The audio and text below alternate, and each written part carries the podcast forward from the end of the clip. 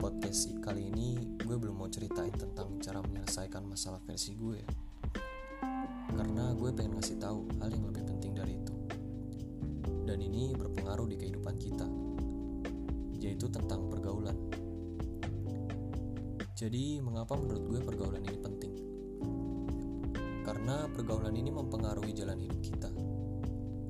Gue nggak bilang ya kalau pergaulan ini menentukan masa depan atau enggak karena masa depan itu mutlak ada di tangan lo sendiri tapi dipengaruhi oleh banyak hal juga.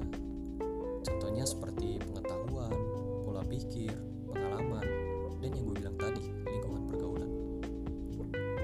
Pernah nggak dengar kata-kata penjual minyak wangi dan pandai besi? Jadi gini, perumpamaan pergaulan yang baik atau circle lah ya kalau zaman sekarang, itu bagaikan lu duduk bersama tukang minyak wangi dan pandai besi. Kalau lu bergaul bersama penjual minyak wangi, pemilik minyak wanginya itu nggak akan merugikan lu. Lu bisa beli minyak wangi dari dia, atau minimal lu dapat baunya. Jadi lu ikutan harum. Kalau yang pandai besi, seenggaknya lu dapat pakaian atau tubuh lu hangus terbakar. Minimal lu dapat baunya yang gak sedap. Tapi bukan berarti habis denger ini lu langsung jauhin teman-teman lu yang pekerjaannya keras ya. Bukan gitu. Yang dimaksud di sini adalah positif dan negatifnya. Apa yang lu dapat dari pertemanan itu dan apa yang merugikan lu dari pertemanan itu. Sampai sini paham kan? Jadi yang sekarang masih terjebak di pergaulan toksik, sudah saatnya ambil ancang-ancang buat cabut. Lu lebih pilih mana? Antara lu hidup bersama toksik dan gak bisa berkembang, atau lu menjauh dari mereka dan bisa fokus ngembangin diri lu sendiri. Kalau alasan lu gak punya teman selain mereka, ya menurut gue gak apa-apa untuk hidup sendiri. Gak ada ruginya kok. Kadang lu butuh hidup sendiri biar bisa menambah kualitas diri. Gak usah takut hidup sendiri. Menurut gue temen itu seperti jodoh kok.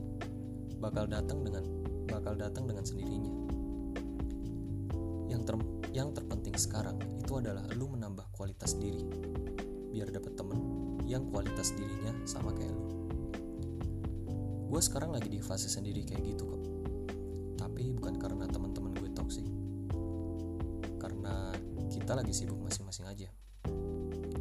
Dan anehnya saat gue ke mana-mana sendiri pasti ada aja satu dua orang yang ngajak kenalan. Ya yang seperti gue bilang tadi, Punya kehendak atas diri lu sendiri. Lu sendiri yang memilih siapa yang berhak menjadi teman dan siapa yang enggak. Lu harus tegas terhadap diri lu sendiri. Uh, gue juga punya teman SMP yang keluar dari pergaulan toksiknya. Jadi dia curhat ke gue gitu. Dan sekarang dia jadi fokus banget sama masa depannya. Malahan udah jadi anak ambis. Saking ambisnya, gue yang udah jadi sahabatnya juga udah ikut dilupain. Atau gue yang toksik ya di matanya, menyimpulkan sesuatu. Jadi intinya yang tadi hindari lingkungan toksik. Lo punya pilihan, dan lo harus tegas pada diri lo sendiri. Anyway guys, setiap kalian dengar podcast, kalian harus filter filter lagi apa yang diomongin orang itu. Jangan mentah-mentah diambil ya. Jadi ini aja yang mau gue omongin. Buat teman-teman gue yang minta podcastnya dipanjangin, sorry ya. Kayaknya untuk saat ini belum bisa. Karena gue takut orang-orang bosan kalau panjang. Oke sampai situ aja. Semoga bermanfaat. Sampai jumpa lagi. Bye bye